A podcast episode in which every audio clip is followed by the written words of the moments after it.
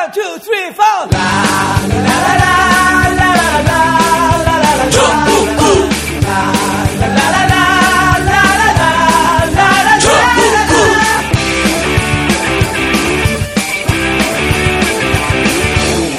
Now you're listening 정국구. 정봉주의 전국구 시작하겠습니다.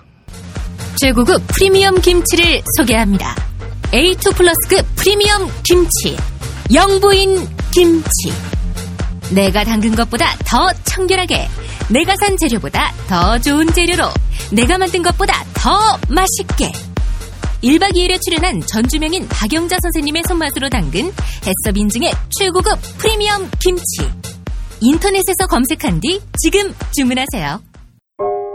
우리는 생각했습니다. 실외는 가까운 곳에 있다고. 우리가 파는 것은 음료 몇 잔일지 모르지만 거기에 담겨 있는 것이 정직함이라면 세상은 보다 건강해질 것입니다. 그래서 아낌없이 담았습니다. 평산네이처 아로니아 친친친 지금 딴지마켓에서 구입하십시오. 정봉주의 전국구 제작비 마련과 스튜디오 마련을 위한 아, 여러분들의 후원을 기다리고 있습니다. 아, 월 5천 원 이상 CMS로 해주시면 감사하겠고요. 팟빵 전국구 방송 페이지에 가시면 어, 배너 광고가 있습니다. 아, 클릭하시면 후원하실 수 있습니다. 아, 매번 도와달라고 해서 죄송하지만 그래도 도와주세요. 감사합니다. 자, 오늘 나오신 분들 고정 1 네, 안녕하세요. 더위에 시달리는 최강욱 어르신입니다. 어, 지난번에 어르신 빵빵 터졌어. 미치겠습니다, 진짜. 무슨 말인지 아세요, 저보다 어르신? 몇년 선배지? 50대 어린 사람들이랑 앉아서 있고 힘들어 죽겠어요. 좀. 고정 2. 예, 안녕하세요. 한결의 하호영입니다. 예, 어, 하호영 나온 다음에 내용 좋다는 얘기들이 많이 나와. 아유, 감사합니다. 그 전에 훨씬 더 좋았었는데. 자, 그리고, 어, 고정을 노리고 있는 아프리카 비주얼 이재하 변호사. 무슨 사법위원장이라 그랬지? 아, 민변 사법. 민변 사법위원장. 아이씨. 그러니까 아프리카 또 알제리 비주얼은 아니고 코트디부아르 비주얼이잖아요. 정확히 말하면. 예, 안녕하세요. 이재화 변호사입니다. 예, 민변 사법위원장 밝혀야지. 아, 밝혔어, 밝, 밝혀주셨잖아요. 예.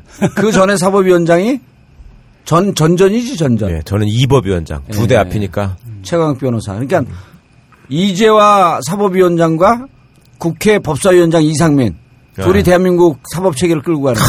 그렇죠. 그렇지. 동급이죠. 아. 양축이야. 예. 근데 한 명은 삼선, 한 명은 비례대표 30번. 아, 같이 삼자 들어가. 자, 그리고 오늘 전교조 얘기를 다뤄야 되기 때문에 이영주 전교조 수석 부위원장 자리하셨습니다. 예, 안녕하세요. 반갑습니다. 요즘 박근혜 대통령의 가장 큰 사랑을 받고 있는 정교조입니다. 아, 와, 훌륭해요. 예, 사랑을 받는데. 조전역보다 더 사랑하나요? 예. 연결죠. 예, 상당히 뜨거운 사랑을 받고 있습니다. 근거 없는 자, 그 자신감이 이제 어떻게 될지 지켜보겠습니다. 아, 따끈따끈한 소식 오늘이 며칠이죠? 6월 26일인데 어, 저희가 전국구에서 미리 예측한 두 가지가 홈런을 쳤습니다. 정홍원 홍원 국무총리 유임될 것이다. 우리 하호영 기자가 예측을 했죠. 어, 언제? 지난번 지난 방송에서 방송. 예, 지난번 방송에서 정홍원 유임될 것이다. 아 근데 어떻게 유임을 시키냐 진짜 저도 예측했는데. 그랬어요? 좀비 총리. 아 좀비 총리 맞아 예. 기억, 오늘 다 기억이 나더라고 등에 등에 칼 꽂혀서 피 흘리면서 계속 총리한다. 예. 정홍원 총리 뭐 새로운 얘기 있어요? 뭐, 새로운 얘기라기보다도요. 예. 오늘 기사 왜 이렇게 결정했어? 왜? 왜 정홍원 총리 유임을 결정한 거야? 두 가지죠. 어, 하나는 청문회를 거칠 필요가 없다. 어, 청문회가 두렵구나. 그리고 또 하나는 말 그대로 좀비 총리가 필요했다.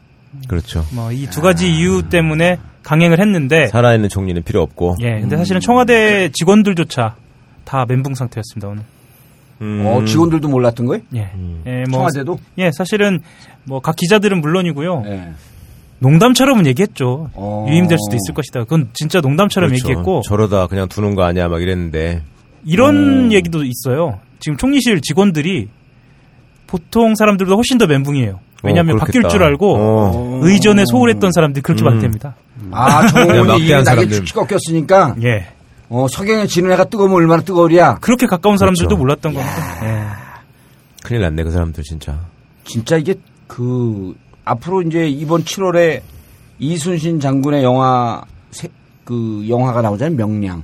이제 예. 박근혜 대통령 호를 명량으로 지어줘야 될 것 같아. 명량 박근혜. 나의 인선을 아무에게도 알리지 마라. 아 진짜 아무도 몰랐어요 내부적으로. 내 수첩에는 어떤 거 12명만 있을 뿐입니다. 뭐 이렇게 되는 거예요. 음. 아직 신의 수첩에는 12명이 나와 있습니다. 아니 근데 실제 내부적으로 그런 그 충격들이 있어요? 아 물론이죠. 어, 그리고 사실은 이제 기자들 입장에서 생각을 해보자면 지금 정원 총리 위임을 여론 재판이나 신상 털기 때문에 네. 위임하겠다라고 얘기하는 것 자체가 너무 무책임한 말이죠. 사실은 음. 왜냐하면 제가 지난번에도 말씀을 드렸지만 인터넷만 검색하면 나오는 그렇지. 런 가장 기본적인 인사 검증도 안 된 사람들 불러다 놓고 예. 여론에서 어, 그분들에 대해서 적 절하게 그리고 저희들이 아주 공정하게 수준을 유지해가면서 어, 자제해가면서 비판을 했는데 예. 그런 그런 정도의 인사검증 시스템을 가지고 오히려 신상털기나 뭐 음. 여론 재판이다라는 프레임으로 몰고 가는 거 보면 요즘 보시면 아시겠지만 보수 언론 언론- 보수 보수 언론에서는 그 인사 검증을 하고 있지 않아요 장관 후보자들에 대해서 아예. 예, 예. 뭐 음. 그런 상황까지는 벌어져 있는 상황입니다. 어쨌든 지금 정홍원 국무총리가 세월호 참사 책임지고 물러나겠다고 했던 사람을 예. 이제 책임 안 지겠다는 거예요, 그럼 세월호? 그렇게 그러면 다시 예. 그 자리에 있어라 가만히 있으라는 음. 거 아니에요. 그 이야기는 세월호 참사에 대해서 음. 우리는 책임질 게 없다는 선언이라는 거예요. 이게 그렇지, 그렇게 그렇죠. 논리적으로는. 그렇죠. 예. 결국 그러면 국민들은 그 박근혜 대통령이 눈물 흘리고 책임 책임자들을 추궁하겠다는 이야기는 도대체 뭐냐? 음. 그러면 국민 입장에서는 그냥 박근혜 대통령에게 책임 물을 수밖에 없는 거죠 지금. 아니, 박근혜 대통령이 정호원 총리 책임지고 물러나라 그랬잖아요. 네. 사의를 받아, 바- 받아들이겠다 그랬다가 그럼요. 반려한 거 아니야. 네. 그건 뭐냐면 정호원 당신 책임 있는 게 아니라 내가 책임 있다. 그렇지. 이걸 선언한 거지. 그래서 오늘 음, 그 세월호 훌륭한 사람 아니야? 세월호- 책임, 책임지겠다고. 세월호 국민대책 그러네요. 회의에서 당황하셨어요? 그렇게.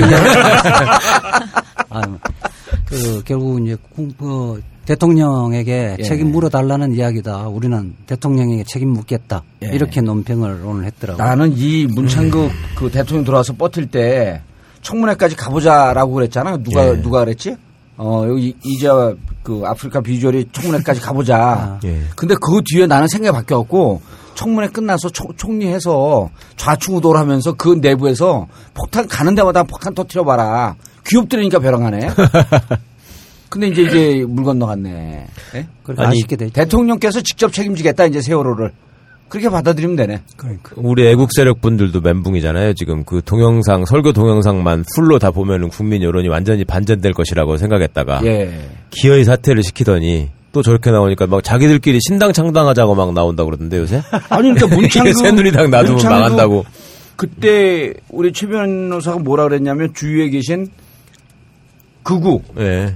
보수 애국- 언론들이 애국 언론 애국 세력. 애국 세력들이 문창극을 비, 그 비호하자 예. 변호하자. 근데 실질적으로 그러대. 아유 그날 이후로 막 열심히 했잖아요 그분들. 어, 성명도 발표하고. 별로 열심히 하려고 생각 없었는데 전국구 듣고 열심히 한 거니까. 아유 그러면 어쨌든 정홍원 총리는 유임이 됐습니다. 그리고 이제 요 액면 그대로 파, 파악하면 정홍원 총리는 세월호 책임 없다. 책임은 대통령이 지겠다. 이렇게 받아들이면 될 것 같습니다. 국민들이랑 한판 붙자는 이야기. 한번 묻자. 왜 이렇게 대통령은 좀 이상하게 얘기해 여기서. 아니, 대통령은 국민들이 예. 뽑은 건데 국민들하고 대통령하고 최소한 동급이죠. 알겠습니다. 아, 묻자 그러면 뭐 박근혜 대통령 뽑았어요? 아니. 사람 그렇게 안 봤더니. 사람 그렇게 안 그래? 굉장히 당황하시는데요. 오늘 많이 당황해. 아 원래 내가 좀 착해. 아 그리고 어 그 우리가 지난번에 국정원의 거짓말과 희망 고문하면서 적어도 그 4월 16일 6시 34분 해군 SSU가 들어가는 것을 해경에서 막을 때 예. 그때 이미 안에 있는 분들이 어, 실종자들의 전원 다 사망한 것을 알았을 것이다. 그리고 이 정보 통제를 국정원이 했을 것이다. 라고 추정을 하면서도 이게 허위사실이라고 걸릴까 무척 조심했잖아요. 네. 근데 아, 김현미 의원실에서 서면 질의를 받은 게 해경 수색 구조과에서 나온 서류인데 어, 카페리 시- 선체 특성상 수밀 구조가 아니어서 에어포켓 존재 가능성이 희박하다라고 답변했습니다. 자, 그럼 이제 결론이 결론이 나왔죠. 에어포켓 없었고 어, 해수면 온도 12도면 어, 많이 버텨봐야 뭐 한 두세 시간, 길어봐야 여섯 시간인데, 그럼 오후 여섯 시쯤이면, 어, 우리가 추정했던 전원 다 사망했을 것이다라고 하는 것이 사실, 사실 가능성이 더 높아졌고, 그렇죠. 그러면 이제, 어, 가족들, 전 국민, 그 다음에 70억 전 세계 인구를 대상으로 사기를 쳤고, 이렇게 되면 이제 모든 게 다 명쾌해졌죠? 그렇습니다. 그러니까 언디니라는 업체가 등장한 것. 그러니까 구조업체가 아니라 음, 군안업체가 인양업체가. 등장한 것. 인양업체. 인양업체. 예, 인양업체. 네, 등장한 것. 예.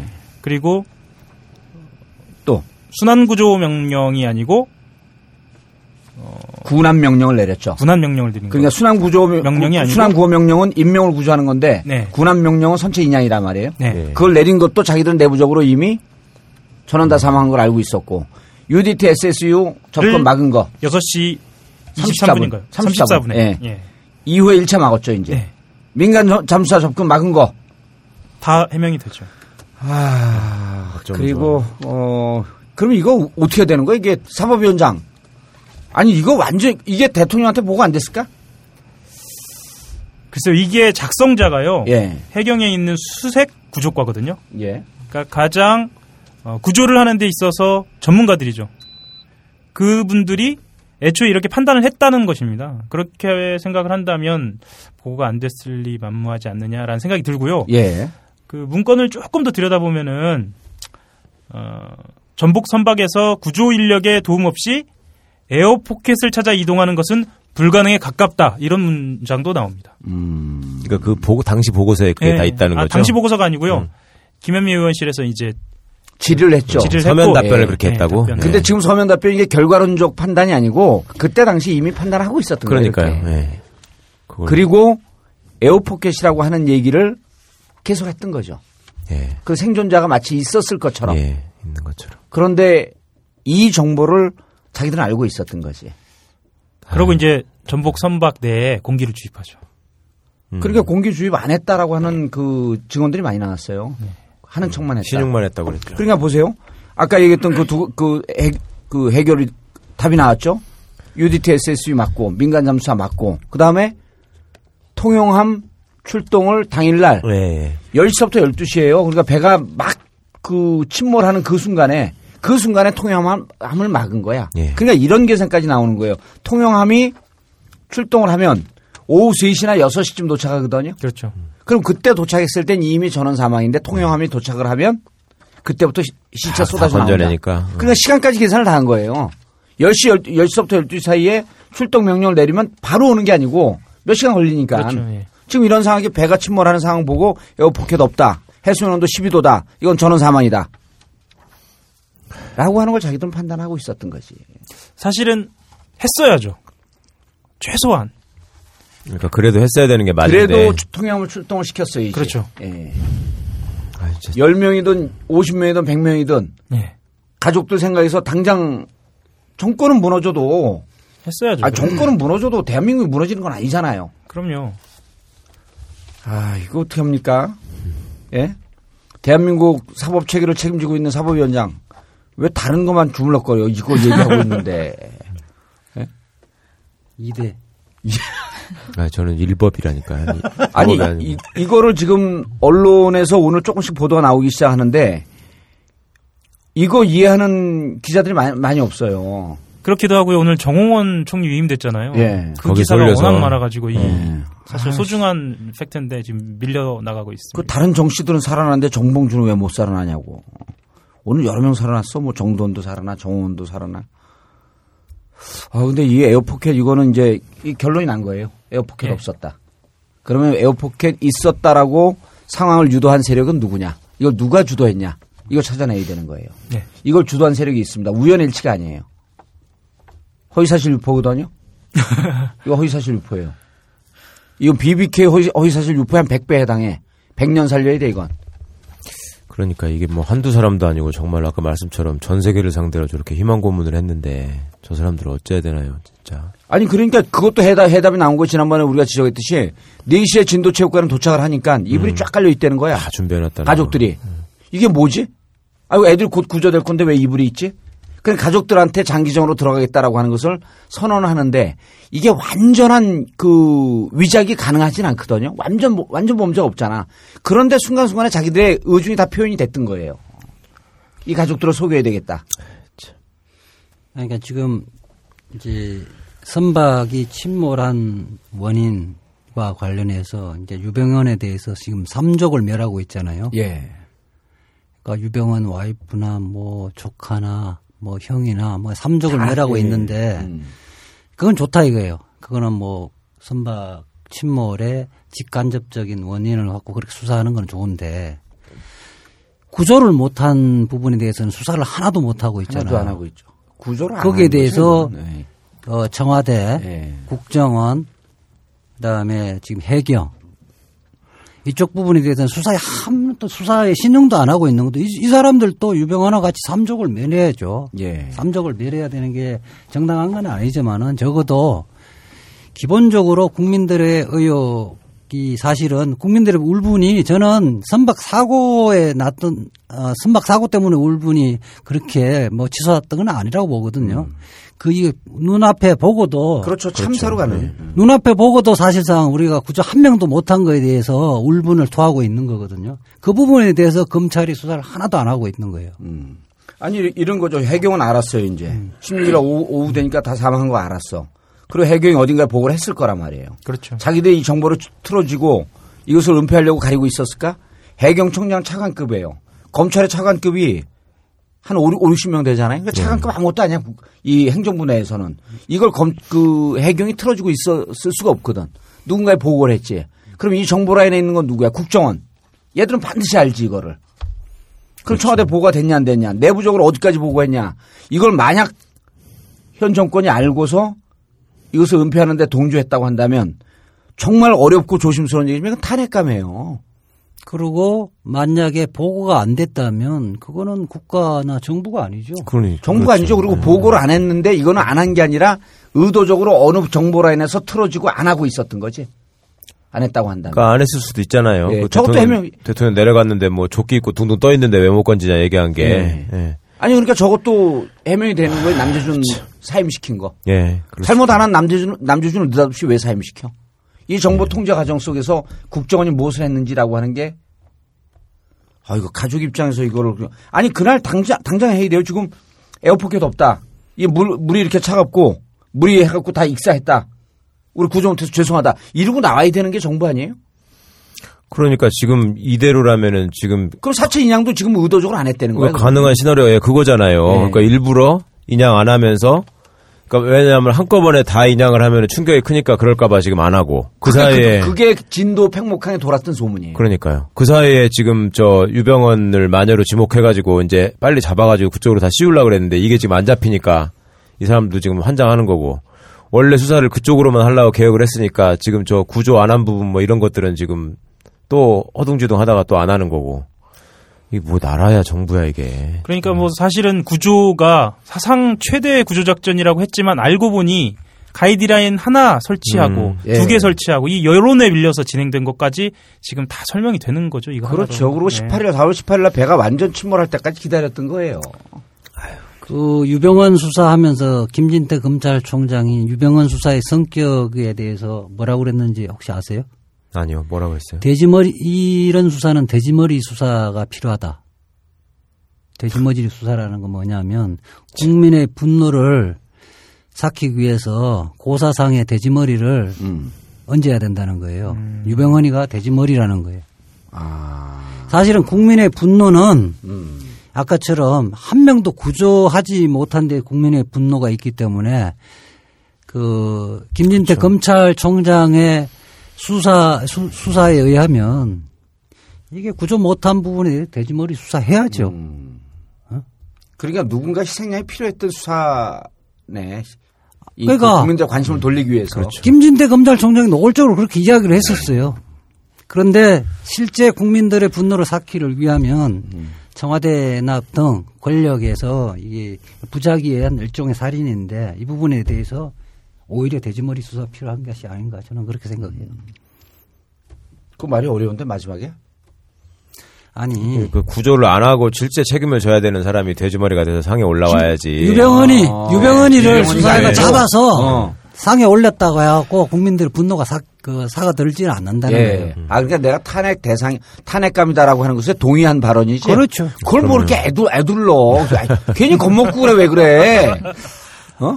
아, 그거 맞는 말씀입니다. 그 사람을. 아, 너무 어렵게 이야기하는 그거 거예요. 어렵지. 못 알아들었지. 아이, 문학적 표현을 하시는데 왜 이렇게 구박을 하세요? 여기 이제 수준을 내가 좀 낮춰야 돼요. 눈높이를 좀 낮춰야 되겠어. 아유, 배꼽까지. 배꼽으로. 해. 오늘 배꼽, 배꼽 위험해. 어, 이거, 그, 가족들과 함께해서 이거 다시 한번 세월호 이 문제 정리해야지 이거 큰일 났습니다. 그러니까 전 세계 민을 상대로 사기친 거예요. 70억 인구를. 이거는 그냥 넘어갈 일이 아닙니다. 정봉주의 전국구 드디어 공개 녹화가 있습니다. 7월 12일 토요일 오후 3시 부산 해운대 넥스코에서 열립니다. 선착순 입장이고요. 누구나 참석 가능합니다. 부산 고리와 월성 원전의 심각성에 대한 문제가 주제입니다. 많은 참가 바랍니다. 자, 오늘 본론으로 들어가겠습니다. 전교조, 지금 상황이 어떻게 됐는지, 어, 판결 결과를 말씀 좀 해주시고, 어, 우리 전국 그 청취자분들, 그리고 국민들이 잘할 수 있도록 조목조목, 잘근잘근, 이 아저씨들의 판결이 잘못됐다. 는 것을 씹어주시기 바랍니다. 6월 19일 날 정교조가 법의 노조가 되었습니다. 근데 사실 작년부터 정교조는 법의 노조가 아니라 너희가 법의 노조를 만들려 한다면 우리는 헌법 노조의 길을 가겠다라고 선언을 했었고요.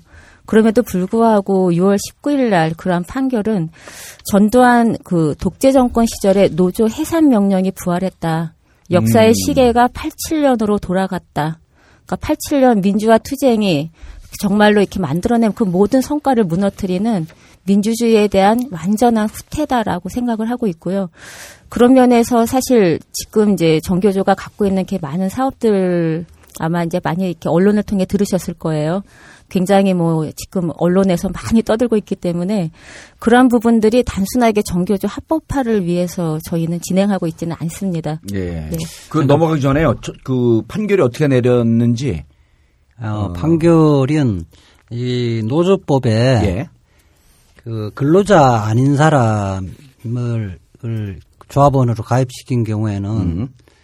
그 노조로 보지 않는다는 규정이 있는데 그 부분이 이제 그 규정 자체가 원래는 사용자들이 그 근로자를 위장시켜서 좀 침투시켜서 노동조합 위장 노- 노조를 만드는 것을 방지하기 위한 거예요. 예. 그렇게 되면 노동조합의 자주성을 침해하기 때문에 그래서 그러, 그렇게 돼 있거든. 근로자가 아닌 자는 노동조합에 가입 못하게 돼 있어요. 예. 그런데 이 규정을 들어서 해고자는 근로자가 아니기 때문에 노동자가 아니기 때문에 그 사람 아홉 명을 가입시켰기 때문에 음. 이게 법이 인정하는 노조로 볼 수 없다. 그러니까 아홉 명의 교사 선, 선생님들은 완전히 해직됐나요? 아니면 지금 해직, 해직된 것을 무효 소송을 하고 있는 중인가요? 아니 확정됐죠. 예, 확정됐죠. 대법원 예. 판결로 나온 분들이에요. 그 아홉 명이 해직됐는데 이분들이 있음으로 인해서 네. 당신들은 법 내에 존재하는 노조가 될 수 없다. 그런데 이제 이게 어, 이 이런 해, 해석 자체도 문제가 있을 뿐만 아니라 이 법 교황 자체가 원래가 그 뭐 사용자들의 편에 서는 사람들 뭐 총무부라든지 실질적으로 뭐 형식적으로는 노- 어, 노조 어, 조합 노동자지만은 실질적으로 사용자들의 이익을 대변하는 사람들 예. 이런 사람들은 노동조합에 가입 못하게 함으로써 노동조합의 자주성과 자율성을 법이 보장해주기 위한 아, 규정이거든요. 그러니까 근로자가 아닌 자가 노동조합의 조합, 조합 원이 될 수 없다라고 하는 것은 오히려 조합을 그렇죠. 지켜주기 위한 조항인데 그렇죠. 그러니까 불악지가 들어가서 그러니까 노조 이게- 파괴 공작을 하게 예. 하면 안 된다라는 그러니까 취지예요. 굉장히 어, 재밌는 게 처음에 정교조한테 그 이 부분에 대해서 공문이 발송될 때 뭐였냐면은 정교조의 자주성을 지켜주기 위한 조치라는 그런 입장이었어요. 그러니까 굉장히 저희가 아니 이게 무슨 말이야 이제 이랬는데요. 어, 교육부에서 공문이 왔을 때 아까 고- 고육- 교육부에서 이 부분에 대한 그 입장을 표명을 할때 음. 작년 초기에는 뭐냐면 아, 이 조항 그대로 정교조의 자주성을 지켜주기 위해서 이 부분에 대해서 이제 본인들이 점검을 하고 있다라는 입장을 표명을 했는데 굉장히 저희는 당황스러운 거죠. 음. 그럼 실질적으로 이분들이 자주성을 훼손하고 있는지 아닌지 그거를 결정을 해야 되는데 그 부분이 없는 근데 겁니다. 문제는 이 부분에 어, 시정명령 나왔을 때 우리 대의원대에서 그 투표를 했는데 80점 몇 프로가 해고자들을 조합원으로 인정하는 건 80몇 프로 찬성을 했어요. 예. 그러니까 뭐 정교조의 조합원들은 다 찬성하고 있는데 네. 정부가 나서서 우리가 자주성을 지켜줄 테니까 음. 자주성을 지켜준다. 예. 우리가 봤을 때는 이 사람들 조합원 가입시키니까 자주성을 침해한 거였으니까 노조 인정할 수 없다 이런 논리예요. 자, 그러니까 근로자가 아닌 자가 조합원이 될 수 없다라고 하는 것은 사실은 뿌락치가 들어가서 그렇죠. 노조 파괴 공작을 하지 못하게끔 실질적으로 그렇죠. 노조의 네. 자주성을 지켜주기 위해서 만든 있는 규정인데 네. 전교조 활동을 하다가 해직된 교사 9명이 있음으로 인해서 네. 당신들은 네. 이범 내에 존재할 수 없다. 그래 그분들 그렇죠. 조합원 조합에서 제, 제껴라. 정교조의 자주성을 침해하고 있기 때문에 우리는 제껴라. 정교조를 인정할 수 없다. 이거 말이 안 되는 예, 거죠. 그러니까 이제 전교조에서 총에서 했더니 네. 80 80.9%인가 80.9%가 그분들이 우리 조합원 맞다. 그렇죠. 예. 그리고 또 하나는 중요한 게 국제노동기구에서는 그렇죠. 권고사항 아니에요. 아이로라든지 OECD 가입 국가에서는 예. 해고자를 조합원으로 인정하지 않는 나라가 없어요. 그러니까 그러니까 예컨대 그 OECD 국가라든지 이한 170개 예. 국가에서 유일하게 이런 법이 있거든요. 그러니까 네. 논란의 대상도 아니에요, 이거는. 그러니까 예를 들자면 간통죄 같은 거는 예. 있는 나라도 있고 없는 나라도 있고 그 나라의 수준이나 뭐 도덕 관념이나 이런 거에 따라서 다르잖아요, 조금씩. 예. 이거는 그런 것도 아니에요. 그러니까 이거는 말도 안 되는 거야. 그러니까 딴 데서는 아무도 이런 식의 해석을 하는 데가 없는 거죠, 세계적으로. 아, 역시 이, 2대 사법위원장 훨씬 더 깔끔하다. 아, 코트 디바를 뭐냐면 얘기할 때 헷갈렸어. 왜 해고자 부분을 조합원으로 인정해야 되냐면 예. 노동 조합 활동을 하다 보면 사용자로부터 탄압받는 게 뭐 최고 탄압받는 해고잖아요. 그렇죠. 네. 그리고 우리나라가 노- 이거를 노- 조합원을 인정하지 않으면 적극적으로 활동하는 사람은 어떤 행식이든 해고를 시켜버리거든요. 그렇죠. 노조 탄압을 정당화시켜 법이 정당화시켜준 건 말이 안 되는 거죠. 그러니까 이 상황에서 이제 요, 요번에 7월 3일자로 저희가 이제 해직의 길을 걷게 되면 저희도 다시 조합원 그렇죠. 자격이 박탈되고 그러니까 집행부들을. 다 해고시켜 버리면 어용노조가 되는 약화시킬 거죠. 수 있다는 어. 거예요. 그래서 전 세계적으로 이건 개념상 음. 해고자를 조합원을 인정 안, 하, 안 하는 건 말이 안 되는 거예요. 아, 이거 설득력 있네, 이제. 말이 안 음. 되는 거고 여기에 근로자가 아닌 자 중에 예. 예컨대 교사나 교원들이 아닌 사람 예. 경찰을 그쪽에 뭐 갖다 놓으면 이건 좀 문제가 될 수 있는데 예. 원래 교원인데 활동을 하다가 해고되거나 뭐 이런 사람들인데 그렇죠. 그 나라, 그 나라 어. 그 정치적 상황이나 이런 거에 따라 갖고 탄압 받고 해고될 수도 있고. 그렇죠. 근데 이게 또 조금 다른 게요. 작년에 저희가 외신 기자회견을 했을 때 기자들이 이 질문을 했어요. 그러니까 이 해직자라는 개념이 뭐냐. 음. 그러니까 저희는 처음에 이 통역이 잘못됐다 이제 막 이랬는데 그게 아니라 어 퇴직자냐. 그러니까 한마디로 이제 정년 퇴임하신 분들이냐 이러면서 계속 묻는 거예요. 음. 어. 그래서 저희가 막 설명을 했더니 너무 놀라는 게 교육 운동을 하거나 노동조합 활동을 하다가 사람이 해직된다는 거냐. 그러니까 그런 사례 자체가 없다는 아, 거죠. 그렇죠. 외국은 상상을 할 수 없는 일이라니까 정말로 네, 그러니까 이거는. 정말로 진짜 국제적인 수치인 겁니다, 예, 예, 지금. 예. 그리고 이제 또 하나가 사실 2004년에 이게 이미 대법원 판례가 나왔거든요. 예. 그러니까 뭐냐면은 어 해고자를 하더라도 초기업 노조에서 그러니까 조합원 자격을 인정한다라고 하는 판결이 나왔기 때문에 바로 2004년에 교원노조법하고 노조법이 바로 국회에서 개정했어야 되는 거예요. 근데 이 게으른 국회의원들 때문에 그 피를 지금 전교조가 받고 있는 겁니다. 노- 노조를 좀 설명하면 예. 그 예컨대 산별 노조라든지 산별 노조를 예, 생각하시면 돼요. 예. 산별 노조 기업 같은 단위가 경우 아니고 음, 그렇죠. 그렇죠. 예, 그래서 산별 노조 같은 경우는 우리 대부분 판례에서도 이제 뭐 교원이 되려 하는 사람, 노동자가 되려 하는 사람, 음. 해고자들도 다이 부분은 포함한다. 포함한다 인정을 하고 있거든요. 노조원으로. 예, 예, 예. 그런데 이번 1심 판결은 예, 이거는 산별 노조하고 다르다. 다르다는 논리가 골 때리는 거죠. 이게 이, 이 정교조 같은 경우는 한 학교별로 지부가 있는 게 아니잖아요. 그렇죠. 지역별로. 시도별로 이렇게 구성되어 있기 때문에 실질적으로 다 산별 노조의 형- 실질을 갖고 있는데 교육의 특수성 때문에 그거로 같이 볼 수 없다는 건데 교육의 특수성은 판사 자기들이 판단하는 것이 아니고 노조로 인정할 것인가 말 것인가만은 판, 그, 그 판단하는 건데 그, 그 교원들은 노동자이고 그, 그 노동자업을 구성할 수 있는 자기 예. 권리가 있는 건데 이거 판사가 판단할 문제가 아니죠. 저 그러니까 그게- 2004년도에 예. 대법원 판례가 이런 경우에도 노조원이 될 수 있다라고 했는데 교원노조법이 개정되지 개정이 안 됐다는 거죠. 거 아니에요? 그 2004년 몇, 그몇 월쯤이에요, 그게? 그게 지금 달수는 제가 정확히 기억이 안 되는데 어. 아마 10월 11월 정도일 그러면 것 같고요. 예. 자, 그럼 교원 노조법을 개정을 하게 되면 문제가 없어지는 거 아니에요? 명, 명확히 없어지고 예. 지금 현재 법의 해석하더라도 이렇게 해석할 이렇게, 없어요. 이렇게 해석할 수 없다. 네. 지금 국회에서 그러니까 교원노조법 어떻게 진행이 되고 있나요? 심상정하고 한명숙 한명숙. 총리가 예. 아마 법안했는데 한 2년간 지금 잠자고 있는 것 같아요. 작년에 2012 4월에 년에 올라갔죠. 냈더라고요. 2012년에. 그 사실은 작년에 그- 새로 냈던 법안이 그러니까 뭐냐면은 교원 자격증을 가진 자라고 하는 상태로 이제 음. 한명숙 의원이 낸 그 법안이 있고요. 예. 지금 이제 새정치연합 쪽에서는 아 요걸 당론으로 결정하겠다. 예. 그래서 이제 그 정도 약속은 하고 있는데 일단 환노위의 구성 비율이나 이런 걸 봤을 때 만만치는 않아 보여요. 그러니까 이게 교원뿐만 아니라 전 세계적으로도 교원이 되려는 자도 원래 조합원들은 다 인정하고 있죠. 아유, 그럼요. 음. 사실 미국 같은 경우는 아무런 자격 요건이 없거든요. 그러니까 학생이나 아니면 학부모나 시민들도 그냥 예. 동의하면 가입하고. 수 있고. 예. 아니, 우리 청년 유니언 있잖아요. 청년 유니언. 예. 청년 유니언이 지금 정식 노조 아닙니까? 그분들이 직장이 없어요. 예. 예. 그런데 왜 노조원이에요? 그러면 그분들은 그러니까 이게 하나도 앞뒤가 안 맞는. 그 다음에 이제 판결의 또 쟁점이 이 법의 노조를 선언할 수 있는 경우가 노조법 시행령 9조 2항에 규정돼 있어요. 예.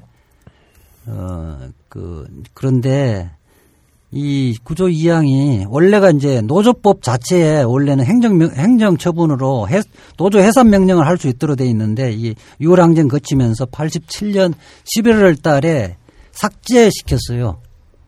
음. 그런데 89년도에 노태우 정부에서 이게 법을 개정을 하려니까 여소야대니까 개정을 못 하잖아요. 네. 그러니까 대통령령에 이 부분을 신설하는 거예요. 꼼수로. 음. 그래서 이것은 원래 그 시행령이라는 것은 법률에 위임이 있어야 되는 그렇죠. 거거든요. 법, 네. 법 범위 안에서 그것을 그렇죠. 집행하는 시행령을 만드는 거 아니에요? 그러니까 법에 기본적으로 법의 노조 통보 권한을 부여돼지면 그거를 구체화하는 것이 시행령에 있는 예. 거잖아요. 의원님 해보셨으니까 예. 알잖아요. 그 눈을 부릅뜨고 뭐. 원래 원래 그렇게 이해. 그런데 이 1심 판결은 예. 이거는 뭐, 그 노조법의 여러 가지 해석상 기본적으로 아까 좀 근로기준법 어, 노동자가 아닌 사람은 기본적으로 노동조합을 인정하지 않는 게 법 전체가 녹아가 있다. 예. 그거를 구체화하는 것이 구조 이항이다 이렇게 이제 해석을 하고 있는데 이것은 법 해석을 넣으면 법 창조 행위죠. 자, 그러니까 이 글, 그 해직된 분들이 조합원으로 있기 때문에, 어, 문제가 된다라고 하면서 이거를 고발했을 거 아니에요? 정부 측에서 고발한 건가요? 그냥 통보를 했죠. 통보를 통보. 했죠. 네, 공문 하나 보내가지고. 시정 명령. 시정명령을 내렸는데, 네. 정교조는 응하지 않았고, 그렇죠. 예. 응할 수가 없는 거죠. 예. 전 세계적인 그 추세가 그 역행하고 있는 거기 때문에. 그러니까 고발하고, 재판이 붙은 이유가 있을 거 아니에요? 그렇죠. 그러니까 예. 시정 명령에 불응을 하니까 예. 시정 명령을 불응을 하면 우리 노조법에는 벌 과태료라는 이런 것만 물게 돼 있거든요. 예. 네, 그걸 갖고 사실 100만 원 정도는 어. 내고 있었어요. 그래요. 저희가. 계속 어. 과태료만 부과하는데 네, 벌금만 내면 법에 되는 노조 거죠. 통보를 하거나 이런 거 법에 없어요. 예. 예. 근데 이게 아까 노조 아닌 통보는 예. 원래 원래 처음에 신고서 냈을 때 신고서를 냈을 때 서류가 좀 부실하거나 있을 때 그때 반려하는 그런 거거든요. 음. 근데 15년 동안 문제 삼지 않았던 거를 지금 와서 문제 삼은 거고요. 예. 그러니까 제가 그 아. 일반 국민들이 그게 궁금한 거예요. 이게 도대체 언제 누가 문제를 삼아갖고 예, 예, 이런 예. 법의 판결을 받게 됐는지. 최초 행정명령이 위원장님이 언제 말씀을 좀 나왔죠? 그러니까 이게 사실은 그 이전에는 그러니까 규약 시정을 하라라고 하는 그러한 그 지시만 계속 내려왔었는데요. 이제 요 어, 가장 근본적인 게 뭐냐면은 한 보수 단체가 정교조 홈페이지에서 정교조의 규약을 다운받은 거예요. 음. 그리고 거꾸로 이거를 이제 어, 제공을 한 겁니다. 이걸로 이제 정교조에 대해서 문제 제기를 하라라고 요구를 한 거고요. 네. 2010년, 11년, 12년 이제 계속 이러한 부분에 논쟁이 됐을 때 그때까지만 해도 계속 규약 시정을 해라. 그다음에 예. 하지 않으면 벌금 이 방식이었어요. 근데 이제 박근혜 정권이 들어서면서 어 2013년 1, 2월 사이에 이 부분에 대해서 이제 정확하게 언론전을 펼치면서 이 부분이 이제 어 법의 노조로 가겠다, 갈 수 있다라고 하는 건 이제 언론에 흘리기 시작을 했고요. 예. 사실 그때만 해도 저희는 굉장히 황당했던 게 이게 법적으로 근거가 전혀 없거든요. 그렇죠. 그렇기 때문에 그 저게 아마 일정 정도 협박성이긴 하기 음. 때문에 어 내부적인 준비는 하나 저렇게 음. 가기가 쉽지는 않을 것이다 이런 이제 그냥 생각들이 있었습니다. 전문가로서 예. 재책 갖고 형시사실 다 고시 공부하는 거 아시죠? 몰라 무슨 말인지 모르겠어. 무슨 술 어쨌든 왜 이래? 행정 행정 처분을 하려면 예. 상대방에게 그 의무를 부담을 하거나 예. 불이익한 처분을 하려면 명확하게 근거야. 권한 권한에 관한 명백한 규정이 있어야 돼요. 음. 명백한 규정이 없이 유권 해석이나 이런 것 저런 거를 고려해서 할 수 있다 이런 거는 안 되는 거예요. 법치행정의 원리상 안 되는 음. 그러니까 거예요. 이번에 1심 판결 자체가 대단히 법 논리상으로도 상으로도 문제가, 문제가 있는 많죠. 거네. 그러니까 여기서 이거를 이해하셔야 돼. 왜 이게 그래서 제가 아까 자꾸 묻는 게 이게 언제부터 문제가 됐느냐. 이 박근혜 대통령 들어와서 MB 때보다 전교조를 더 심하게 압박을 했잖아요. 예, 예. 이게 뭐냐면 이게 정치적 함의가 있는 거야. 그렇겠죠. 박근혜 대통령은 아슬아슬하게 대통령이 됐단 말이에요. 그러니까 이명박 대통령 이후에 꺾어질 것 같았었는데 국정원, 사이버 사령부까지 총동원돼갖고 간신히 됐는데 이 사람들이 꿈꾸는 게 뭐냐면 보수 대연합 해갖고 장기 집권하자는 거예요. 음. 거기에 제일 큰 걸림돌이 누구야? 전교조라고. 전교조예요. 왜 그러냐면 처음부터 얘기했죠. 그건. 전 음. 처음부터 우리가 얘기했죠. 전교조를 통해서 그 전에는 전교조만 있었는데 지금 이제 뭐가 생겼냐면 혁신학교가 생겼단 말이에요. 예. 성공하는 예. 혁신학교를 운영할 수 있는 사람들이 전교조 교사밖에 없어요. 이 보수적 마인드를 갖고 있으면 혁신학교 운영을 못 해. 자, 근데 전교조가 아이들을 바른 길로 교육을 시켜서 진보적 마인드를 갖게 만드는데 전교조만 있, 어도 이게 늘 걱정이었는데 혁신학교가 경기도 교육감이 성공을 시키고 혁신학교를 하겠다는 사람들이 13명이 드- 드- 등장을 한 거 아니야.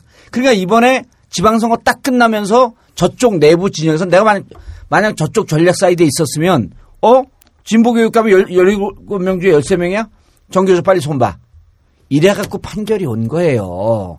이런 정치적 함의를 알고 이걸 좀 대응을 해야지 법을 뭐 행정법 전문가? 슬픈, 슬픈. 지금 내하고 지금 싸우자는 어, 싸우자는 아까, 거예요? 아까 밖에서 말씀하실 때 이런 흐름을 다 읽고 계셨는데요, 그렇죠? 아니, 그래서 실질적으로 이거는 대단히 정치적인 판결이고 저쪽에서는 대구 이 13명 교육감에 대한 선전포고 교육 이 전교조에 대한 선전포고가 아니에요. 13명 교육감에 대한 선전포고 혁신학교에 대한 선전포고 교육 전쟁이 시작이 된 거야. 그러니까 정치적으로 그런 함의가 있다는 있을 수 있다는 말씀에 동의하면서 예. 그 법적으로 보자면 아까 이제 법적으로. 이재화 변호사님 말씀처럼 행정법의 기본 원리에도 반하고 음. 여- 여태까지 인류가 싸워서 쟁취해온 노동법의 역사를 전면으로 부정하는 판결일 뿐만 아니라 그 상급 법원인 대법원의 판례에도 지금 배치되는 거고 예. 그- 결정적으로 대한민국 헌법을 부정하는 지금 판결이에요. 그러니까 이 심각성을 지금 시중에서 그냥 그냥 대충 이렇게 보시다 보니까 아유 선생님들이 그냥 해직되고 그랬으면은 선생님 아니니까 아홉 명 제끼고 한번 예, 들- 그냥. 빼면 되지. 그걸 갖고 그렇게들 싸우시나. 일부러 싸우려고 저러는 거 이렇게 생각하시는데. 그런 그런 생각이 많아요. 예, 진짜 그렇습니다. 제 주변에도 그러시는데. 근데 그게 이게 그런 문제가 아니라는 거죠. 그러니까. 그렇게 기본적으로 노동조합에서 해고자를 조합원으로 인정을 안 하면 어떤 문제가 생기느냐면 사용자들이 갖고 놀아버릴 수가 있는 그렇지. 거예요. 음. 그 노, 노조 위원장이나 이런 사람들에게 어쨌든 해고를 시켜버려 버리면 점점 조합원들이 줄어들고 예. 조합원들이 위축되잖아요. 그렇죠. 원래 음. 헌법에 노동상권을 보장하는 이유는 이 부분을 국가가 보장해줘야 되고 음. 법이 없더라도 원래 원래부터 그렇죠. 그 헌법상의 권리로서 헌법을 있기 때문에 중요한 겁니다. 헌법. 함부로 침해를 해- 하지, 하지, 하지 못하도록 하기 위해서 헌법에 규정하고 있는 법 거거든요. 규정이 없더라도 이건 그럼요. 헌법적으로 보장된 거- 그런 네. 권리다. 네. 애초에 있는 거다 이거. 노동조합의 노동상권이라는 것은 법이 없어도 원래 헌법에서 그냥 권리가 존재하는 거예요. 예. 그리고 헌법 법률이 불명확할 때는 헌법적인 가치를 갖고 법을 해석해야 되는 거거든요. 자, 그럼 헌법조 헌법에서 부여한 권한인데 자, 이제 이거 그 법의 노조로 규정을 하고 조치를 그 내렸잖아요. 예. 72명 전임자들 원대 복귀하라. 네. 자, 이거에 대해서 이제 어떻게 대응을 해야 됩니까, 그럼? 그러니까 지금 이제 나온 게 7월 3일까지 복귀하라라고 했는데 아마 잠깐만, 그거 넘어가죠. 예. 72명 원대 복귀한 것도 그러면은 잘못된 명령이네. 이거 잘못된 거죠. 아, 이게 기본적으로는 법의 노조를 선언했다 갖고 불법 노조가 아니에요. 그리고 이 헌법상의 노동조합의 성질은 그대로 갖고 있는 거예요. 그러니까 국민들은 법의 노조라고 하는 말도 처음 들어봤을 거야. 그렇죠. 그럼요. 예. 안 쓰던 말인데. 예. 그러니까 아까 이재화 변호사님 설명해 주신 것처럼 이거는 법률 바깥에 있는 노조란 말이에요. 이 사람들 얘기만 예, 의하더라도. 그런데 아까 얘기 말씀드린 것처럼 헌법에 이거는 있는 거라서 법률 바깥에 있어도 헌법 안에 있는 거라서 노조인 거에는 변함이 없다고. 그렇죠. 불법이 아니고. 정확히 예. 말씀드리면 교원 노조법의 보호를 받지 못할 뿐이지 그렇죠. 헌법적인 예. 모든 권리를 갖고 있는 그럼요. 거죠. 그렇죠. 그 다시 이야기하면 뭐냐면 단체 교섭하고 단체 협약 체결권이 있는 거예요, 여전히.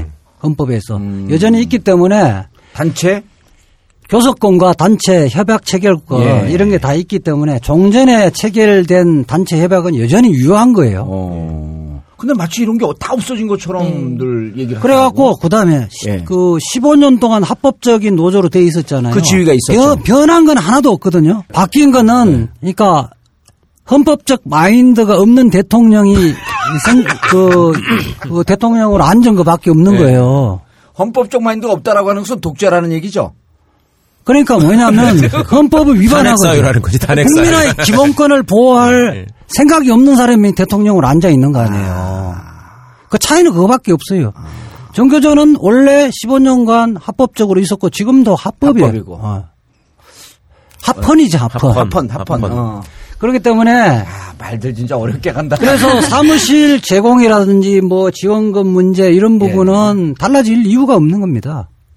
그리고 애초에 그거는 또 교육감의 권한이기 때문에 어, 어, 교육부가. 관여할 네. 사안이 아닙니다. 네, 네. 그리고 이 생각을 이제 뭐 노조 뭐 어, 불법 노조는 아니고 예. 그다음에 그 노조만 이렇게 지원을 받는 것이 아니라 교총 같은 경우도 지원을 받고 있어요 지금. 예. 교, 교총이 그 노 그 법률에 의해서 그 인정되는 노조가 아니잖아요. 예. 그럼에도 지금 교육청에서는 다 지원하고 있, 사무실 다 지원하고 그렇게 네. 또 지원금도 지원하고 있잖아요. 그걸 다 방 빼라는 거 아니야, 이제. 그다음에 퇴직 교장들 모임이라든지 뭐 이런 퇴직 공, 그 교육 공무원들 모임에 이거 사무실도 다 제공하고 지원금도 다 지원하고 있거든요.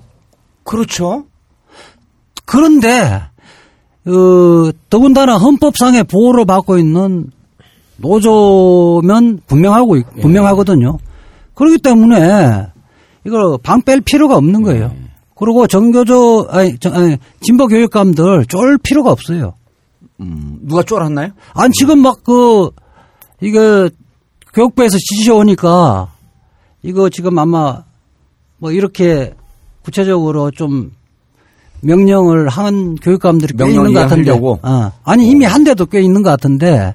그래, 원대복귀 명령을 한 교육감들이 있어요? 그러니까 왜냐하면요 진보 교육감의 취임이 7월 1일이에요. 그렇죠. 그러니까 그 전에. 아, 그 전에? 아직, 아, 아직 야. 시작이 안 그러니까. 날짜도 천하의 이지아가 모르는 게 있었네. 날짜도 굉장히 교묘한 아. 게요. 7월 3일로 이야기를 했는데 7월 3일이 법적으로 보호하고 있는 30일에 해당이 안 되거든요. 네. 그러니까 뭐냐면 진보 교육감이 취임하고 나서 일정 정도 안정기를 갖기 전에 빨리 처리해 버리겠다. 그것도 걱정할 게 없어요. 음. 왜냐하면 그 직권 취소라는 게 있어요. 음. 행정청이 행정처분을 할 때 다시 다시 그거 없었던 걸 하고 취소를 하고 어, 할수 교육감이 있거든요. 임- 이제 취임이 되면 네. 직권 그렇죠. 취소를 네, 하고 어.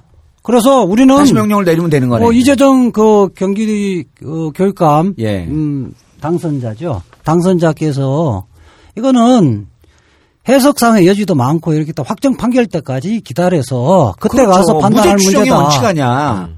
모든 그, 게. 예. 뭐, 그 그게 맞는 거죠. 어. 이게 명확한 것이 아니라 이 법률 체계도 문제가 있고 해석에도 여러 가지 문제가 있기 때문에 네.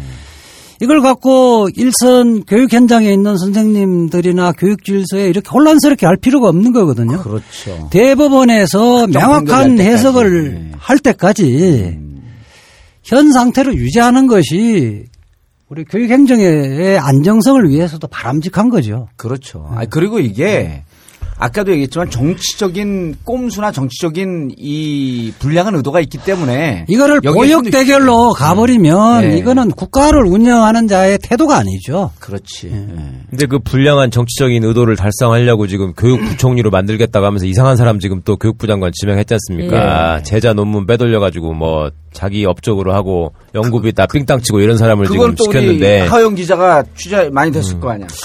그래서 등장한 게 이제 해결사죠. 김명수 사회부총리 교육부 장관 음. 후보. 이분은 법의 노조에 대해서 아주 노골적으로 단호해. 지지, 예, 노골적으로 지지하는 분입니다. 어. 그리고 심지어는 본인이 얼마나 이 부분에 대해서 단호하냐면 교육 현장에서 이념 투쟁도 불사해야 한다. 뭐 이런 말도 서슴지 않은 분입니다. 그러니까 교육 전쟁 자기가 하겠다는 거야. 그렇죠. 그러니까 이것도 완전히. 교묘한 건데 7월 1일 날 이제 그 기- 시기하고 맞물려서 이분이 이제 취, 취임하게 되는 시기가 또 7월 중순 전이거든요. 청문회 청문회 직후니까요. 그럼 이분이 낙마하지 않으면 7월에는 일대 전쟁이 벌어지는 겁니다. 말하자면 네, 이분은 사실은 어, 문창극 총리 후보에 가려서 예. 이분이 등, 어떤 분인지가 사실 드러나지 그러니까 않았는데 이분의 그 뛰어난 개인기가 다 가려졌지. 예? 정말 이게 이제 파면 팔수록 예. 정말 대단한 분입니다. 예를 들면 벌써 비리의 명수요. 비리의 명수. 참여정부 시절에 논문 이름이 어떻게 된다고 이분이? 김명수. 김명수 비리의 명수. 네.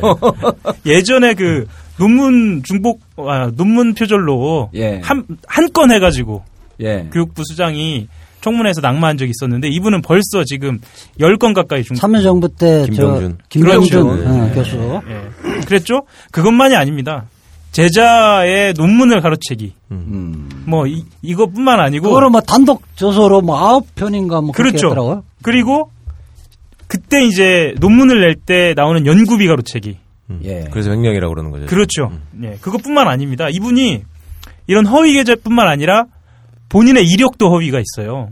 그러니까 말하자면 서울대에서 아 조개해놓고 예, 조개해놓고 조개해놓고 뭐 예, 특별연구원이라는 뭐, 것을 했다. 어, 어. 음. 라고 해서 예. 경력 그냥 허위 기재. 교견대. 예. 그리고 사실은 이제 오늘 보도되는 이야기입니다. 아직 그 언론은 공개 안 됐고요. 음. 국회의원 비서관 하고 하면서도 이제 이력서에 국회의원 이렇게 쓴 거랑 똑같은 거지. 아 국회 전문위원. 특종 나온다잖아 지금. 예. 뭐 교원대 교수를 할때 예. 이력서를 저희들이 입수해서 보니까 임시 전임 강사라는 이력을 냈어요. 임시 전임 강사. 예. 임시 전임 강사라는 이력을 냈어요. 들어 있는 거야. 사실 전임 강사는 임시직이 아니거든요. 그 임시 강사는 보통 시간 아, 강사라고 그럼 하잖아요. 그러니까 뜨거운 얼음하고 똑같은 말이지 지금 임시 전임 강사라는 게 뭐야? 어, 오늘 완전히 빈, 그 방언 터졌어. 그러니까 그 이력은 뭐냐면 이제 당시 조교 활동을 하면서 교육학과에서는 이제 교장 선생님들을 상대하고 의전을 해야 하니까 조교라고 하면 본인들이 좀 어려우니까 그러면 전임 강사를 하되 임시 전임 강사를 하자라고 본인들끼리 통용하던 것을 교원대 교수를 하면서 교수를 신청하면서 그걸 이력서로 낸 거예요. 거기에다가 시간 강사라고 쓰고 괄호 열고 조교. 이거 다 서울대에서는 인정하고 있지 않은 이력이에요. 이번에 김명수 교육부총리 이 청문회를 좀 세게 해야 되는 게 예. 제가 딱 드는 이게 그 평생을 제가 전략 사이드에 있었잖아요. 딱 드는 일감이 뭐냐면 이건 일, 일타 쌍피야. 어, 법의 노조 하면서 전교조 치고 그렇죠. 전교조 치고 전교조만 치는 게 아니라 학부모들이 오늘 전국구 이거 정말 꼼꼼히 들어야 되는 이유가 전교조 치는 게 아니고 혁신학교를 동시에 치는 거예요. 네. 혁신학교 할 수 있는 선생님들이요. 제도가 좋으면 뭐예요? 운영할 수 있는 사람이 있어야지. 전교조 선생님도 아니면 못 합니다. 그 엄마들이 그렇게 바라는 혁신학교를 운영할 수 있는 교육감들이 들어섰잖아요. 근데 할 수 있는 선생님들이 없어져. 혁신학교 동시에 치는 거야. 그러면 전교조 치고 혁신학교 치는데 비례 명수 명수 네가 해라. 그래갖고 이게 물러쓰지 않고 딱 성- 밀어붙여갖고 만약 이거를 관철을 시키면 김명수한테는 그 다음에 떡고물이 또 있습니다. 교육부 총리 잘했으니까 다음엔 넌 총리다. 이게 딱 집권 후반기 시나리오예요. 충분히 가능합니다. 느낌이 딱 오잖아요, 이게. 오늘 조간들을 쭉 이렇게 보니까 조간들을 아 신문을 봤다고. 네, 조간 조간 신문들을 보니까 조중동도 김명수는 다 그 임명돼서는 안안 된다. 된다는 예, 예, 게 예. 일과 그다 음. 같은 그 목소리더라고요. 심지어 유근일 같은 사람도 그렇게 썼어요. 예, 이- 예. 근데 이 사실 처음에 김명수 이 내정자가 정해졌을 때요. 네. 그러니까 이렇게 언론사에서들도 뭐냐면은 워낙 유명 인물이 아니라 정보가 없다. 예. 그러니까 어떤 비리는 분명히 있는 것 같은 감은 있는데 없다라고 어. 했는데 어 이게 참 교사가 제대로 해야 되는 게 예, 교원대를 졸업했던 또는 올해 교원대에서 수강을 했던 사람들이 계속 제보를 해온 거예요. 정교조 정교조로도 제보를 하고 각 언론사로 음, 제보하면서 직접 그 사람을 겪은 예, 사람들이 당- 당했기 때문에 예, 예. 실제 이랬다 이랬다 하는 내용들이 뭐 그 중에 보면은 강의가 그러니까 강의를 아. 사람들이 참 좋아했다. 왜냐하면 워낙 휴강과 결강을 자주 하기 음, 때문에 그렇다면서요. 너무 3시간짜리 자유로웠다. 강, 오늘 뭐 한겨레 신문 같은 3시간짜리. 반만 원 때문에. 한 시간 반. 1시간 반 하고, 그것도, 음. 그것도 뭐 나가서 아들, 얘기하지 말라고 아들. 자랑 주로 이야기하고, 어? 음. 박근혜, 아, 유신이나 박근혜 대통령 좀 찬양 좀 하다가 빨리 끝내주니까. 뭐 악수를 하면서 전율이 느껴졌다. 뭐 이런 식의 발언을 수업 시간에 다 했다고. 누구하고 악수하면서요? 박근혜 대통령과요. 나쁜 놈이네 대통령하고 생각하면서 욕정을 느꼈단 말이에요. 이게 감히 오늘 너무 들어가는 것 같아. 본론으로 돌아가시죠. 네. 아, 사실 너무 나가. 저희 같은 경우 이제 또 하나가 그 이기권 노동부 내정자거든요. 네. 그러니까 이분 자체도 사실 이게 정교조하고 지금 연결이 돼 있는 게요. 이분이 서울지방노동위원회 위원장으로 있을 때 정교조의 그 노동부 규약 시정 명령을 의결했던 사람이에요. 음. 그러니까 지금의 정권의 이 내정자들이 다이 정교조 탄압과 다 맞물려 있기 때문에 어. 저희 입장에서는 이러한 그러니까 한마디로 친일 독재 내각이라는 표현을 지금 쓰고 있거든요. 음. 그러니까 이 부분에 뭐 대해서 저희는 이제 전면적으로 투쟁을 할 수밖에 없고 오늘 오후에 보니까 정교조 법원, 법의 노조 관련 공안 대책 협의회 결성을 했더만요. 그렇죠. 아, 그, 이게 지금 정부 쪽 이야기하면 우익들의 통일 전선체 구축한 거예요. 통일 전선체. 예. 근데 이게 마- 많이 들어본 것 같지 않아요? 관계기관 대책회의. 관계기관 대책회의에서 공안몰이 한. 그러니까요. 잊혀진 단어가 많이 나오네. 그 교직의 특수성 이것도 옛날에 정교조 결성 때부터 늘 하던 얘기 아니에요. 선생님이 어떻게 노동자냐. 그러니까 오늘 정교조 나 이거. 농성장에 그 4.19 교원노조 선배님들이 오셨었어요. 예. 근데 그때 딱 하신 말씀이 박정희한테 4.19 교원노조가 당했고 박근혜한테 정교조가 당한다. 어. 이거는 완전히 대를 이은 음, 예. 민주주의에 대한 아. 완전한 훼손이다. 그러니까 역사를 완전히 돌리고 있는 저는 거죠. 그때 그 대통령 후보자들 토론회 할 때 두 가지 딱 이정희 대표에게 까였잖아요. 그러니까 아 이거 정당 해산해야 된다 검토를 해보라 이래서 정당 해산 심판 청구를 했고 정교조도 그때 정교조 자체가 법에서 인정되는 노점에도 불구하고 문재인 후보에게 마- 마치 정교조가 불법 단체인처럼 박근혜 후보가 이야기를 했잖아요. 예. 그 생각이 그대로 관철된 거예요. 그래서 이 법에 해산 시킬 수- 하려니까 해산 정당 해산처럼 해산 제도가 없거든요. 없지. 예. 연구해 보러 가니까 꼼수로 시행령 갖고 법을 해석을 해버린 거예요. 어? 그래서 요즘 유행하는 용어가 어, 법위의 시행령이라는 음. 말이 지금 아니 근데 이 전교조 문제하고 어, 교육감 문제를 그때 이제 지방선거 앞두고 저희가 이제 처음으로 불렀잖아요. 그 조희연 네. 교육감 후보하고 이재정 그러면서 교육 문제는 무척 중요하고 그 다음에 학부모들이 교육감은 이 크루즈 미사일 그 정밀 타격하듯이 찾아간다. 찾아서 투표한다. 예. 그 얘기를 아무도 안 들었는데 결국 13명을 예. 만들었는데 13명 교육감 되는 순간 박근혜 교육정책과 이명박 교육정책은 탄핵, 탄핵된 거예요. 그렇죠. 국민적 그러니까 심판을 받은 국민적 거죠. 심판을 받은 음. 거죠. 예. 그들의 입장에서는 우리는 그냥 편하게 교육감을 뽑은, 뽑은 것 같지만 그들의 입장에서 이게 그 관계기관 대책회의 할 정도면 이미 저들은 우리 그 진보 진영이 우리 교육 정책에 대해서 전쟁을 선포했기 때문에 대응을 해야 한다라고 하는 게 여기서 나온 거고 교육 교육은요 차세대 전쟁이에요 늘. 예. 이게 아까 이 보수 진보 나누지 말라는데 안 나눌 수가 없어요 이게. 그리고 이거는 정말 철학 대 철학이 붙는 빡센 전쟁이기 때문에 전교조 9명 제끼고 법에 노조 하면 그 사람 제끼고 하면 돼야 될 거 아니야. 이렇게 나이브하게 받아들이게 되면 이게 미래가 없어지는 거예요. 그러니까요. 그래서 예. 저도 그 정당 해산 사건도 예. 관심을 가져야 되는 게 통합 진보당만 치는 게 아니에요. 예. 이것은 해방 이후에 진보의 가치와의 전쟁 선포한 거거든요. 음. 그렇기 때문에 소중한 건데 법정에 가면 아무도 안 와 있어. 요 예.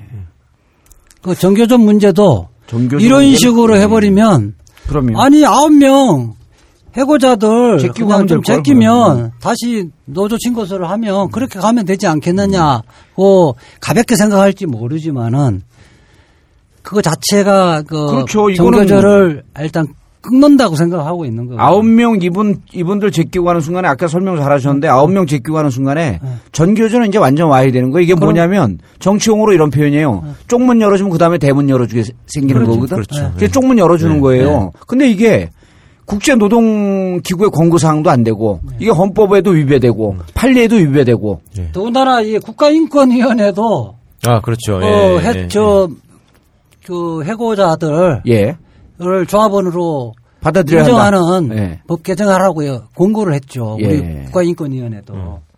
너무나 사실, 당연한 예. 거라니까 사실은. 사실 정교조 입장에서는 이 부분이 또 정교조만의 사안으로는 보지 않는 게요.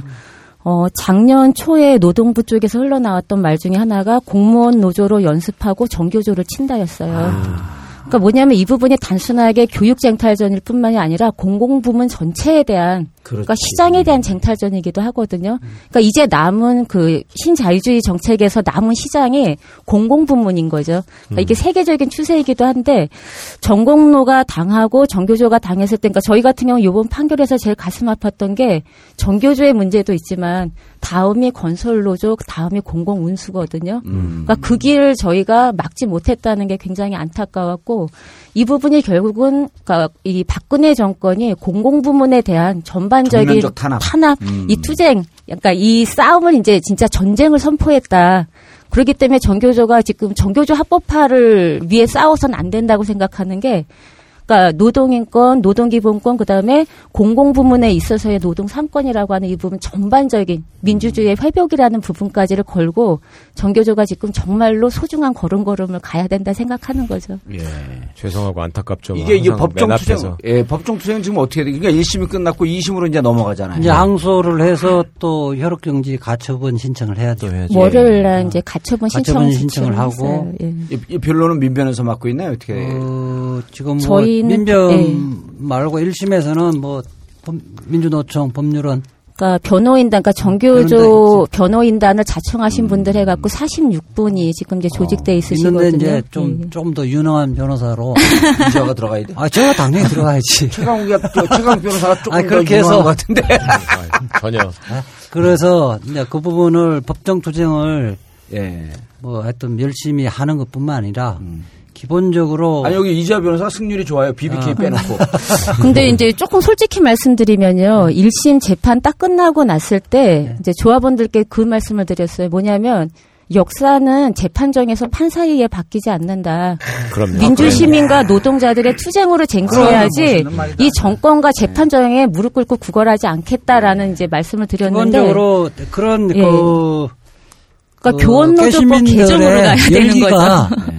법정 투쟁의 기초가 되는 거고요. 음, 멋있는 아, 조, 좋은 판단이시네. 그렇게 하고 또 하나는 좀 해, 우리가 항- 제가 나오면 항상 해법을 제시를 하잖아요. 해법을 제시해야 돼. 예. 짤 우리가 구- 구시대적이야 이제. 아니 아이 박근혜 정부 나쁜 나, 나쁘다 이 이야기만 해갖고는 안 되잖아요. 그렇죠. 해법을 제시를 하고 아니, 박근혜 정부 희망을 나쁘다라고 줘야 하는 되는 해 뜬다는 얘기하고 똑같아. 그 얘기가 그러니까 어쨌든 이 지금 이 상황을 어떻게 헤쳐나갈 것인가. 예. 이제 법정 투쟁 그렇게 하고 저는 우선 진보 교육감들이 이거 법에 정하니까 어쩔 수 없다 이 생각하는 순간 안 된다는 보는 무너지는. 거지. 예. 기본적으로 아까 이야기했듯이 확정 판결 날 때까지는 현, 현 상태로 어떠한 행정 명령도 한다. 하지 마라. 아, 해선 하지 않는다고 해서 직무유기가 아니라는 거예요. 아. 확정 아직 아직 유동적인 상태고 예. 확정될 때까지는 그 이게 그 학교의 뭐 전 학생들과 교사 어떤 학교 행정에 예. 혼란이 오기 때문에 대법원 할- 확정 판결 때까지는 현 상태를 유지를 해야 되고 이것이 뭐 스스로가 뭐 법 위반이라는 생각을 혹시 할지 모르는데 절대 그렇게 쫄 필요가 없다. 음. 어, 그렇게 가고 있고 그 다음에 국회에서는 이게 법을 개정해야죠. 그렇죠. 정확하게. 사실은 예. 원칙적으로는 시행령은 뭐 국회에서 어떻게 할 수가 수 없으니까 없죠. 대통령이- 모법에서 예. 명시적으로 그럼요. 시행령을 산문화 시켜야 되는 거거든요. 네. 분명하게 하고 그게 뭐 정당성이 있는 게 국제 수준에 맞추면 되는 거거든요. 그럼요. 그렇죠. 국제적인 보편적인 사항 입법 그리고 그걸 아예 입법화하는 국제 거죠. 노동기구의 권고 사항도 있으니까. 그럼요. 예. 그냥 OECD 국가에 우리 가입돼 있잖아요. 가입 OECD. 국가의 입법 내 유일하게 우리만 해고자면 인정 안 하는 거 아니에요. 근데 그것도 또- 비정상을 예. 정상화 시키는 거예요. 그리고 굉장히 명분도 있고 국민적 명분도 있어요. 적폐를 척결하고 그렇게 하고 또 가장 중요한 부분. 예. 이것은 정교적인 문제만 해서 시민단체나 시민들이 외면하면 절대로 안 돼요. 저도 이야기하는 저는 민주당 당원이면서도 통합진보당의 민주당 결론을 한. 이유가 통합진보당의 해산 문제는 통합진보당의 문제라고 보는 것 자체가 저 프레임에 말려 들어간다는 아, 거예요. 얘기할 때마다 저 얘기 계속해. 당연히 해야죠. 저거를 지금 전국구에서 해달라고 계속 지금 시위하는 거야. 왜냐하면 민주주의 기초가 무너지는 그렇지. 거거든요. 그 나는 정교조의 법연 연재 문제는 민주주의의 기초를 지키는 일이다. 음. 사실 여기서 이제 조금 국민들이 모르시는 부분이 뭐냐면 OECD에 이제 저희가 가입돼 있는데 96년에 김영삼 정부가 OECD에 가입하려고 했을 때 OECD 이사회가 그걸 반대했어요. 그래서 뭐냐면은 이제 그 수준이 안 된다는 거죠, 대한민국이. 근데 그때 인권이나 예. 노동 인권 등등의 문제. 그래서 그때 문제가 이제 민주노총과 정교조 공무원 노조에 대해서 이제 노조로서를 인정하라라는 거와 해고자를 조합원으로 인정하라는 조항이 있었어요. 그리고 그 당시에 우리 정부가 처음에는 그냥 OECD 가입을 하려고 하다가 그 부분에 대해서 그러면은 이걸 약속했으니 가입해 달라라고 하는 확약서를 OECD에 보냈어요. 근데 이제 문제는 뭐냐면은 그러한 상황이 있었음에도 불구하고 그 당시에 이제 입법이 되지 않았던 거고요. 그래서 요번에 이제 정교조에서는 OECD에 그 당시에 정부가 보냈던 확약서를 찾아서 우리한테 보내달라라고 요구를 했거든요. 어. 그러니까 이거는 이제 기본적인 신뢰의 원칙을 그렇죠. 정부 자체가 깔끔한 해법이네. 그렇죠. 아, 깔끔한 이게 해법이네. 입법이 예. 뭐 법률에 비로소 새롭게 뭐 권리를 만들어주는 것이 아니라 헌법에 있는 것을 확인해 주는 거고 그다음에 세계적인 입법이 부분을 확인해 주는 거거든요. 새롭게 예. 교사들에게 권리를 법에 의해서 만들어 주는 것이 아니기 안 되다는 예. 거예요. 그리고 솔직히 요즘에 이제 교원노조법 개정 얘기를 많이 하시는데 사실 정교조는 교원노조법은 폐지돼야 된다고 생각을 합니다. 그렇죠. 별도로 네. 있을 필요가 없는 노조법 건데. 개정, 노조법. 교원노조법 그럼요. 폐지. 오케이. 자, 그 전교조 전교조 법의 노조로 난 1심 판결의 내용은 어, 이 정도로 다루고요. 그리고 마지막으로 한 말씀씩 하고 어, 정리하도록 하겠습니다. 자, 최강 변호사님, 2대 사법위원장. 제가 그 아까 우리 위원장님이나 이재화 변호사님 이게 절대 그냥 전교조만의 문제로 남을 수 있는 문제가 아니다라는 말씀을 들으면서 여러 가지 상황이 있었지만 그 많이들 아시겠지만 그 독일의 마르틴 니멜 니멜러라는 목사님이 그 말씀하신 거 있죠. 예. 왜 응? 유태인을 잡아갔을 때 나는 침묵했다. 나는 유태인이 아니었기에. 뭐 공산주의자를 잡아갔을 때도 침묵했다. 공산주의가 아니었기에. 아니었기에. 예. 뭐 노동운동가를 잡아갔다 침묵했습니다. 나는 노동운동가가 아니었기에 뭐 이러다가 보니까 어느 날 그들은 나를 잡으러 왔습니다. 그런데 주변에 내 이웃들이 아무도 없었습니다. 아무도 없었습니다. 이걸 지금 이 사람들이 노리는 것이고 예. 근데 안타깝게도 너무나 안타깝게도 국민들이 이미 참교육의 소중함을 깨달아 버렸기 때문에 그 의도는 결코 성공하기 어려울 것이다. 이렇게 얘기하고 싶습니다. 하영 기자님.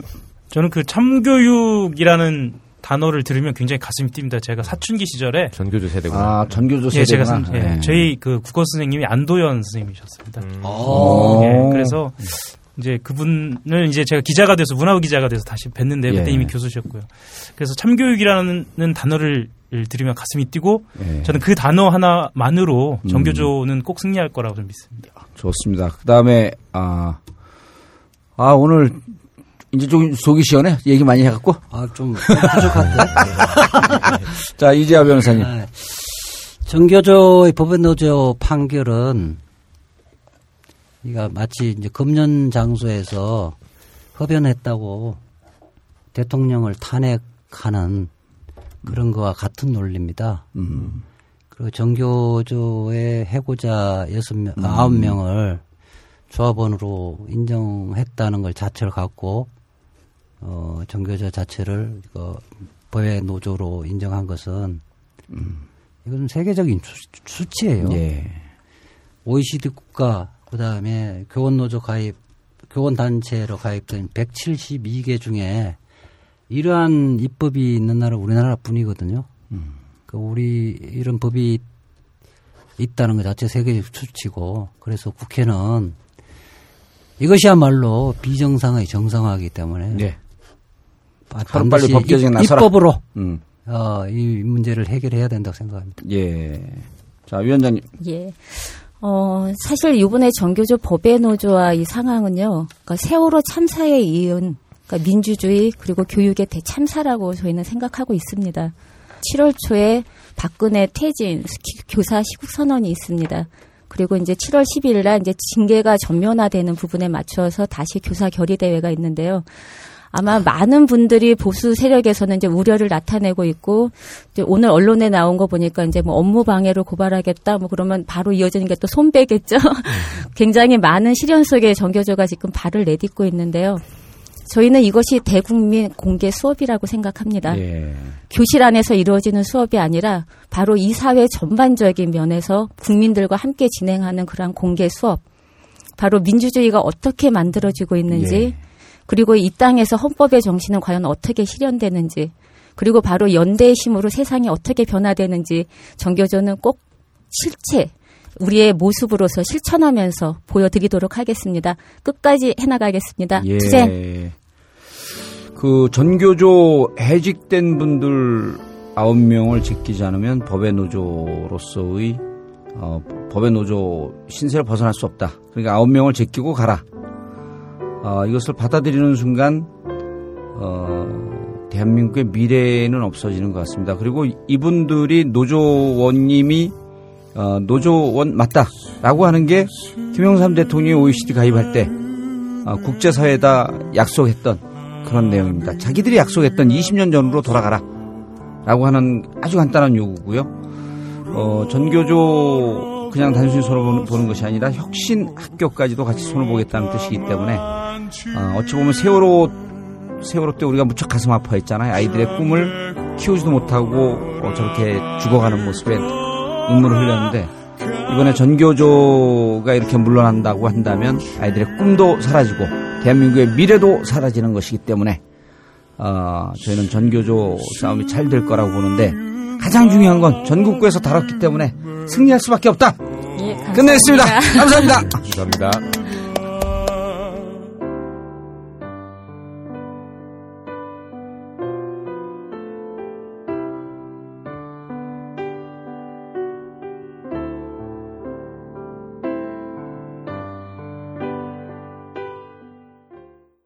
One, two, three, four. La la la la la la la la la la. Jump, boom, boom. La la la la la la la la la la. Jump, boom, boom.